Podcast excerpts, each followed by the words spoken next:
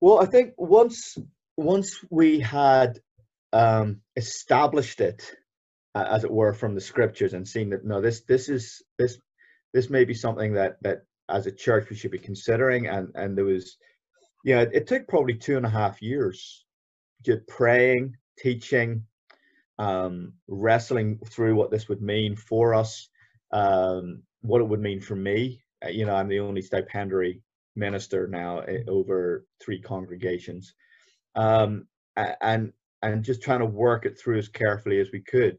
It took a long took a long time, mm. and uh, then what we did was we got everyone together for a weekend, and uh, you know I just laid laid this out and said, right, you know, we've been working with the PCC on this for a couple of years. Um, you know, it's it's been being talked about. We've been preaching about it. We've been praying about it. Um, and we had this weekend in July, and I said, look, um, go, spend spend some time over the summer fasting and praying and talking um, with with people who know you well and, and, wrestling with with the Lord in terms of you know actually where are you called to be? Are are you called to be in the, the you know St John's or St Andrews, or are you called to be a part of this church plant? And that's how we set it up. So we are saying everyone's called to be a part of um, the, the, the church. The question is where.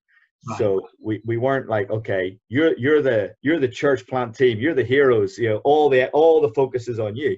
Uh, we tried to kind of make it a much more nuanced approach and say, no, some of us are, are called to St. John's and and most of the the church planting team came from St. John's. So being called to St. John's actually was was a call to uh, be a part of St. John's after the church plant team had left, mm-hmm. um, and and to be a part of paying the cost for this as well.